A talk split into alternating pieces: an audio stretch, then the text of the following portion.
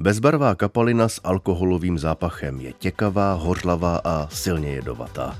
To je metanol, dříve označovaný jako dřevný líh. Problém je, že se nedá rozpoznat od etanolu, který je běžnou a někdy i hlavní součástí alkoholických nápojů. Nemají barvu a stejnou mají chuť i zápach. Metanol se používá jako rozpouštědlo, jako přísada do nemrznoucích směsí nebo pohonných hmot. A čas od času někoho napadne s ním pančovat alkohol určený ke konzumaci. Tak jako v roce 2012, kdy metanolová aféra dosáhla obludných rozměrů. U vysílání Českého rozhlasu Plus vás vítá Jiří Zeman. Archiv Plus.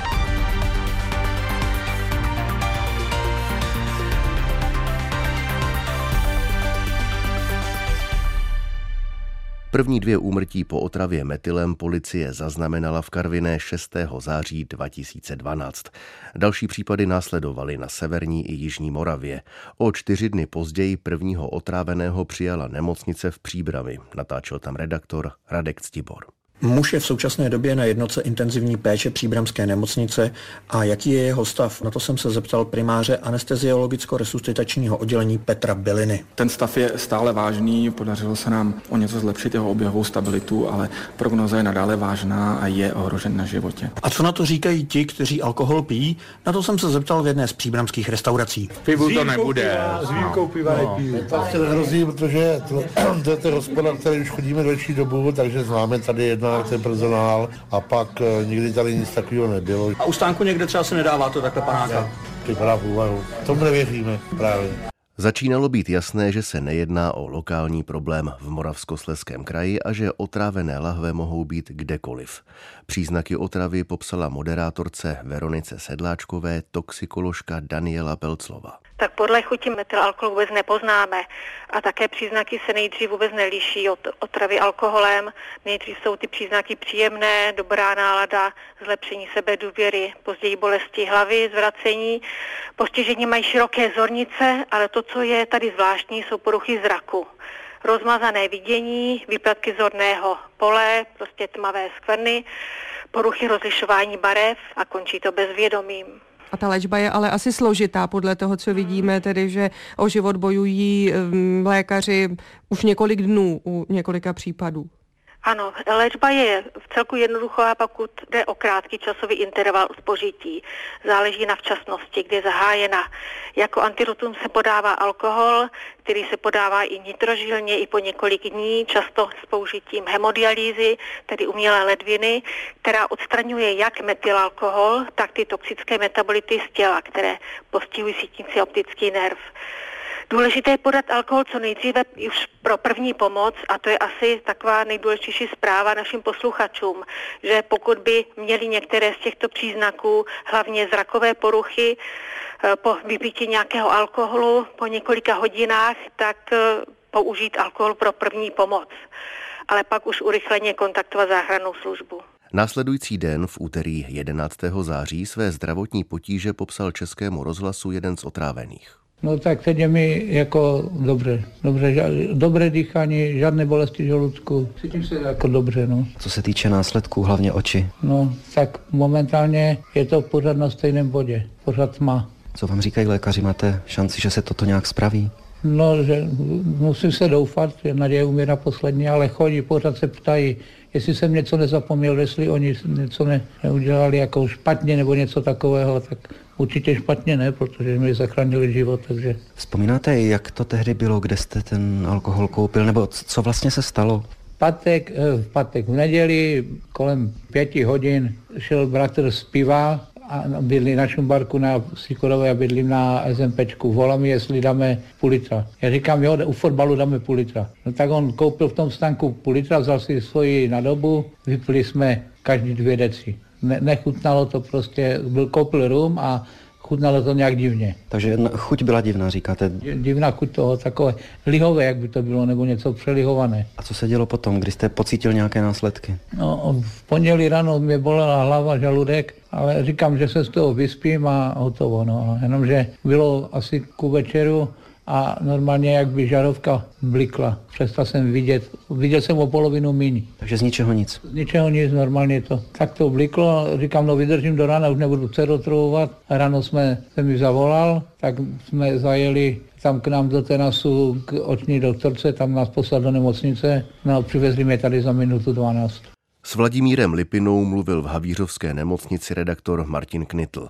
Jako první se policisté a inspektoři zaměřili na stánky a trafiky v chudších čtvrtích, kde se prodával levný stáčený alkohol pochybného původu. Ve středu ráno z Ostravy telefonovala redaktorka Iva Havlíčková. Já jsem v ostravské čtvrti Přívoz, kde žije hodně chudých lidí a levný alkohol je tady opravdu populární. Lidé ho už teď popíjejí, stojí ale například před večerkami přímo na ulicích, pijí pivo, nebo před chvílí si tu chlapi kupovali takzvané plaskačky vodky. Dali mi i tip na stánek, kde se dá koupit levně nekolkovaný alkohol. Lidé si tam pro něj běžně chodí a říkají, že obavy, že by mohl být závadný, nemají. Ten stánek je ale momentálně zavřený. Popíjelo se tu hlavně v noci, což je poznat i na nepořádku kolem. Ve stejný den ministerstvo zdravotnictví zakázalo stánkový prodej tvrdého alkoholu. Jeho dodržování v Kladně ve čtvrtek zjišťoval redaktor Pavel Pavlas. V Kladně je zhruba 20 trafik a stánků, ve kterých by mohli obchodníci prodávat alkohol. Prošel jsem z nich 8 a ve 3 by mi alkohol prodali bez větších problémů. V první trafice na sídliště mezi panelovými domy paní prodavačka vše sváděla na kolegyni. Asi o kilometr dál v centru města v druhé trafice pak žena sice o zákazu věděla, ale sundavat lahve z regálu se jí moc nechtělo. V souvislosti s případy závadného alkoholu se do kontrol stánku pustili i středočeští policisté. V terénu jich je o 200 víc než normálně. Za uplynulých 12 hodin zkontrolovali přibližně 900 stánků a prodej nabízejících alkohol. Nic podezřelého neobjevili. Všechny síly napnula také policie a začala razantně potírat nezákonný prodej a výrobu alkoholu. Míchárnu, stáčírnu a zároveň sklad podezřelého alkoholu objevila zlínská policie. Našla ho v garáži pod sídlištěm Jižní Svahy. Právě na tomto sídlišti nakupovali alkohol lidé, u kterých se pak projevila otrava. Experti zajistili na 500 lahví a stovky padělků etiket. Na falešných etiketách jsou nápisy Lašský tuzemák, extra jemná vodka Lunar, albánská borovička a meruňka, upřesnil mluvčí zlínské policie Petr Jaroš. Ty plné láhve budou převezeny na celní úřad, kde budou podrobeny expertize. Sloužilo to i jako sklad, ale také jako míchárna a stáčerna toho alkoholu. Mluvčí nevyloučil, že se tímto zásahem podařilo odstřihnout zlínskou větev distribuce pančovaného alkoholu. Některé lahve už se pravděpodobně dostaly ke koncovým uživatelům. Policie tak varuje před užitím jejich obsahu. Na Zlínsku po otravě metanolem zemřely 2 ženy, u jednoho muže se čeká na výsledky pitvy. Reportáž ze Zlína připravil pro Český rozhlas Pavel Sedláček. Na pomoc českým zdravotníkům přiletěl uznávaný lékař z Norska, který sebou měl také speciální lék. První pacient norskou látku dostal v pátek 14. září. Lidem po otravě už pomáhá protijed fomepizol. Dnes se ho dočkal první pacient, 55-letý muž v městské nemocnici v Ostravě. Norský odborník na toxikologii Erik Hovda do Česka dovezl 20 balení protijedu jako dar univerzitní nemocnice v Oslu. Specialista má zkušenosti z jiných alkoholových afér. Podílel se na léčení otrávených pacientů v Norsku, Estonsku nebo Íránu. Léčba alkoholem. Dosud jediný účinný způsob proti jedovatému metylalkoholu. Čeští lékaři teď mají k dispozici šetrnější variantu. Žádní opilí pacienti s vedlejšími účinky a poruchami funkcí mozku. Jednoduchá aplikace a okamžitý účinek. Tak popsal zkušený toxikolog Erik Hovda speciální protijed, který představil českým lékařům. Funkce fomepizolu je podobná jako u alkoholu. Potlačuje smrtící metylalkohol v krvi, který se jinak proměňuje na kyselinu mravenčí a ochromuje nervovou soustavu. Hlavním cílem je, aby se lék podával jednoduše, aby nehrozilo například kolísání hladin alkoholu v krvi. Jedinou nevýhodou nového léku je jeho cena. Léčba jednoho pacienta se může vyšplhat až na 140 000 korun. Pro Radiožurnál Jana Jekelová, Ostrava. V alkoholové kauze ministr zdravotnictví Leoš Heger chystá zásadní vystoupení po 19. hodině. Budeme ho přenášet živě. Podle našich informací přichází v úvahu částečný zákaz prodeje tvrdého alkoholu. Informace moderátorky Veroniky Sedláčkové byly přesné. Po 19. hodině ministr zdravotnictví Leoš Heger vyhlásil částečný zákaz prodeje alkoholických nápojů.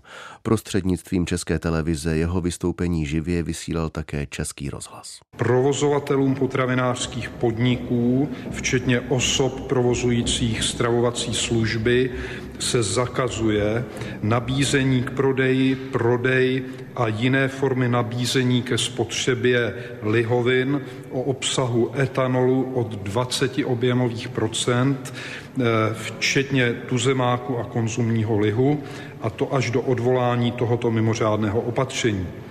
Toto mimořádné opatření nahrazuje mimořádné opatření ze dne 12.9.2012 Ministerstva zdravotnictví a je závazné okamžikem vyhlášení v celoplošném televizním a rozhlasovém vysílání.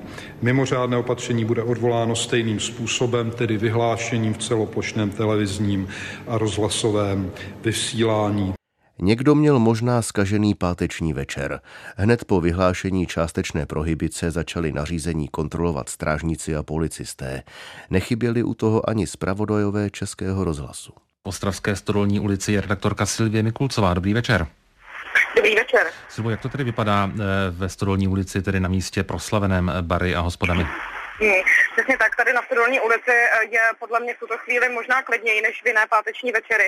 Prakticky okamžitě, možná ani ne do hodiny po vyhlášení toho zákazu, sem dorazili policisté, kteří začali obcházet jednotlivé bary a hospody. Všem servírkám a číšníkům říkali, že tedy nesmějí už prodávat alkohol, který má více než 20%, že jim hrozí až 30 000 pokuta, ale že jim v tuto chvíli pouze toto říkají, ale že celou noc budou probíhat kontroly. Jak na zákaz reagovali hospodští a samozřejmě i jejich zákaz?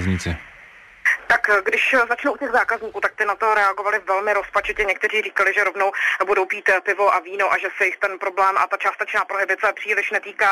Někteří byli naštvaní, zaznamenala jsem tady třeba i muže, kteří nasedli do auta a odjeli domů, kde mají zásoby tvrdého alkoholu a kde tedy hodlají popíjet.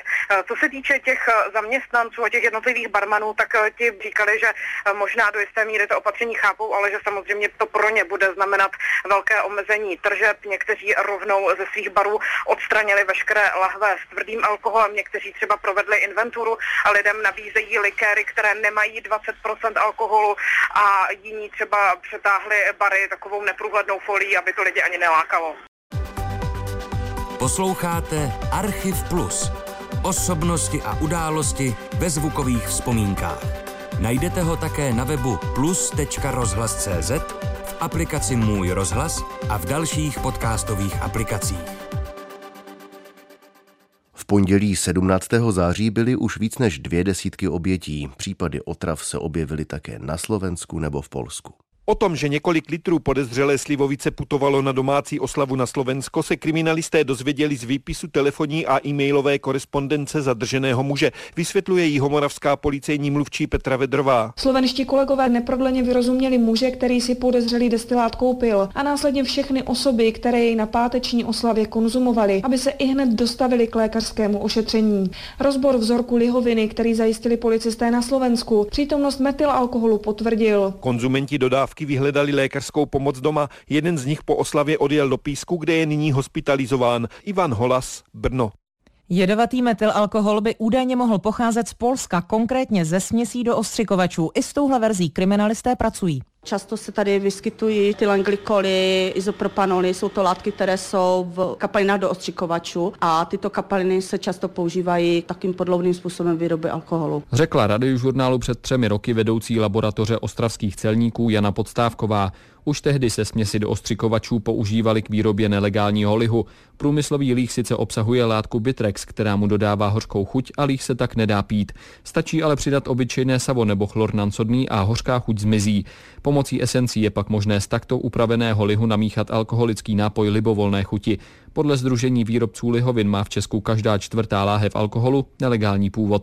Informoval redaktor Petr Medek. Zákaz prodeje alkoholických nápojů s obsahem alkoholu vyšším než 20% většině lidí život nijak výrazně neomezil. Ta většina ale možná není tak velká, jak si myslíme. 1,5 milionu lidí u nás má problémy s alkoholem. 500 000 z nich pije takovým způsobem, že to výrazně škodí jejich fyzickému i duševnímu zdraví. Ta čísla jsou na webu vlády České republiky. Vliv prohibice na alkoholiky popsal ve vysílání Českého rozhlasu primář kliniky adiktologie Petr Popov.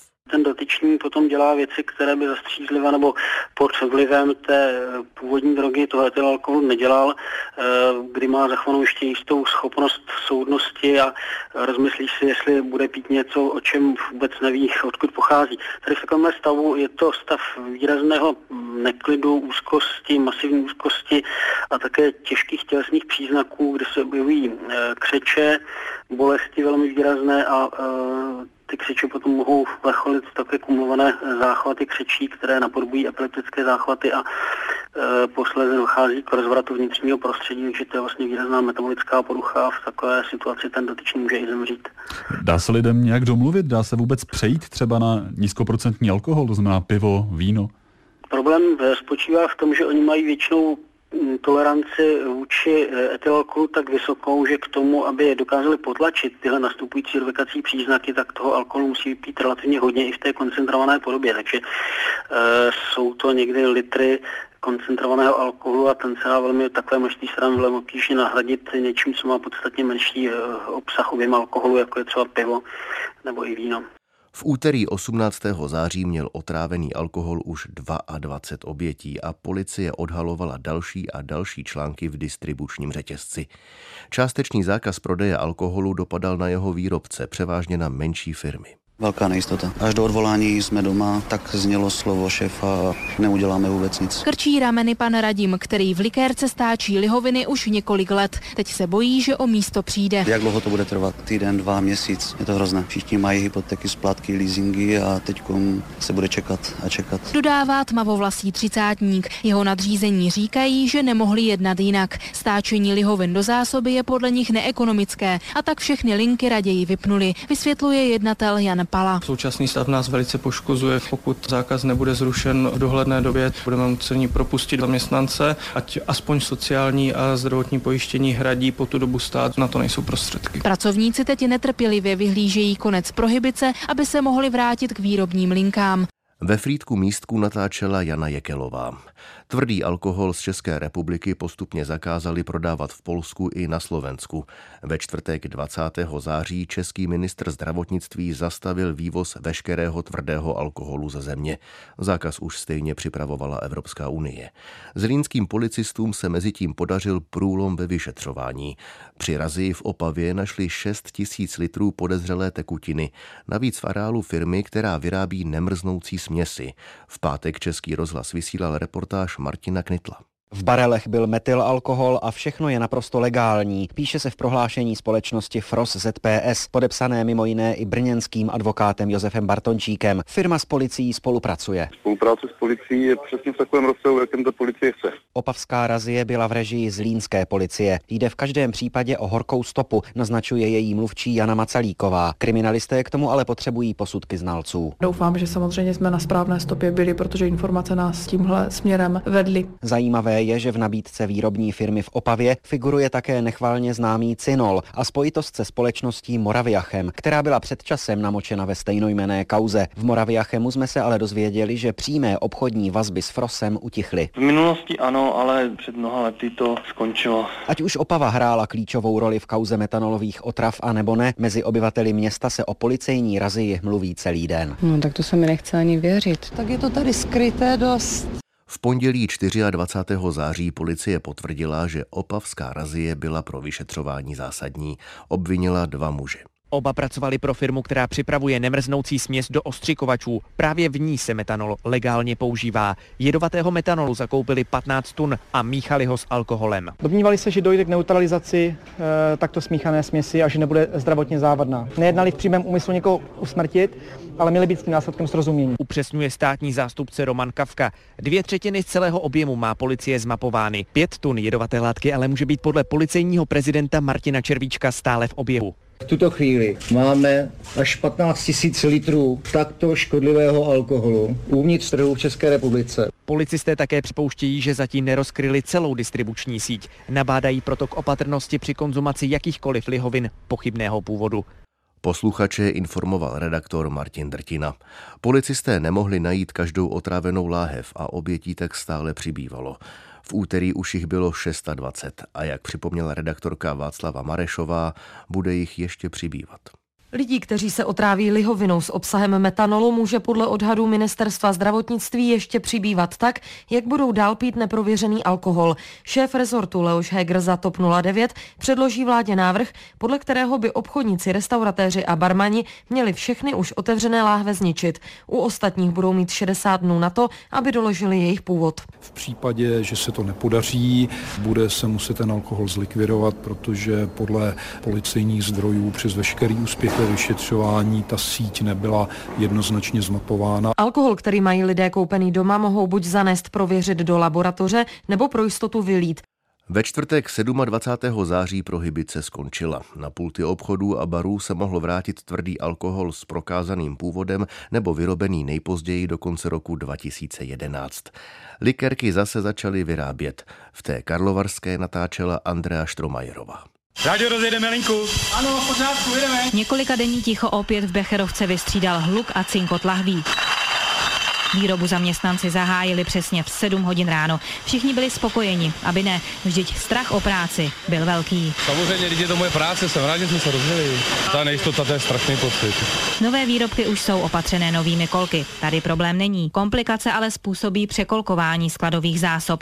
Je jasné, že Becherovka bude muset přijmout další zaměstnance. Pro praxi to znamená velké množství ruční práce, protože samozřejmě ty nové kolky aplikovat na ty staré strojově nelze. Předpokládám, že to bude vyžadovat nějaké nové pracovní síly. Říká výrobní ředitel Vladimír Darebník. První kamiony s novým zbožím by mohly Becherovku opustit už v pondělí.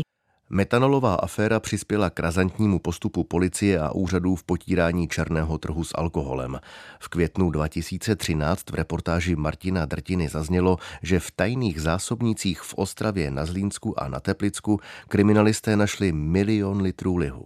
Cisterny ukrýval někde až 2 metry silný beton, k odhalení skladu proto museli kriminalisté použít zbíječku a bagr. 3 nádaže byly plný, 3 nádaže byly prázdný, svařený z nerezového plechu, vlastně 28 metrů dlouhá, 2x2 metry široká. A takto 3 nádaže, 3 byly za sebou a vlastně 3 vedle sebe. Případ podle šéfa útvaru pro odhalování organizovaného zločinu Roberta Šlachty je jedinečný tím, jak dobře byly nádrže uschované. Policie předpokládá, že vybudovány byly zhruba před 5 lety. Pavel Novotný z ředitelství cel přiznává, že dostat se do všech cistern a líh z nich přečerpat nebude jednoduché. Bude probíhat standardní daňové řízení, až budeme vidět lihovitost, až budeme přesné množství, tak jakých zajišťovacích úkonů a podobně. Potom je otázka, jak se podaří v daňovém řízení prokázat vlastnictví k tomu lihu. Je pravděpodobné, že potom bude prostě v dražbě prodán. Jen na spotřební daní stát přišel o 300 milionů korun. Krajský soud ve Zlíně vynesl nad obviněnými v metanolové kauze rozsudky 21. května roku 2014. U metanolového soudu ve Zlíně padly 2 doživotní tresty. Dostali je údajní klíčoví míchači otráveného alkoholu Tomáš Křepela a Rudolf Fian. S mnohaletými tresty odešlo i dalších 8 obžalovaných mužů v hlavní, takzvané zlínské větvi metanolové kauzy.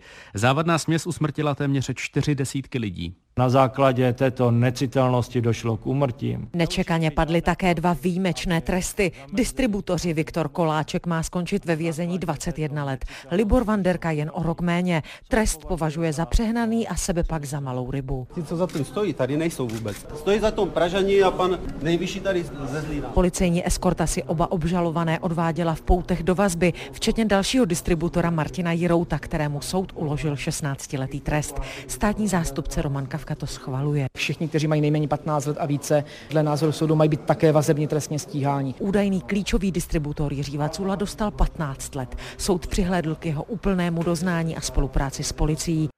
U soudu natáčela Andrea Kratinová. Tak vypadala celá aféra ve zpravodajství Českého rozhlasu. Metylalkohol zabil před 10 lety v České republice na 5 desítek lidí. Na vládním webu se dočtete, že etylalkohol má ročně obětí 6,5 tisíce. Za technickou spolupráci děkuji Davidu Dibelkovi a vám děkuji, že jste poslouchali. Příjemný poslech dalších pořadů Českého rozhlasu Plus vám přeje Jiří Zeman.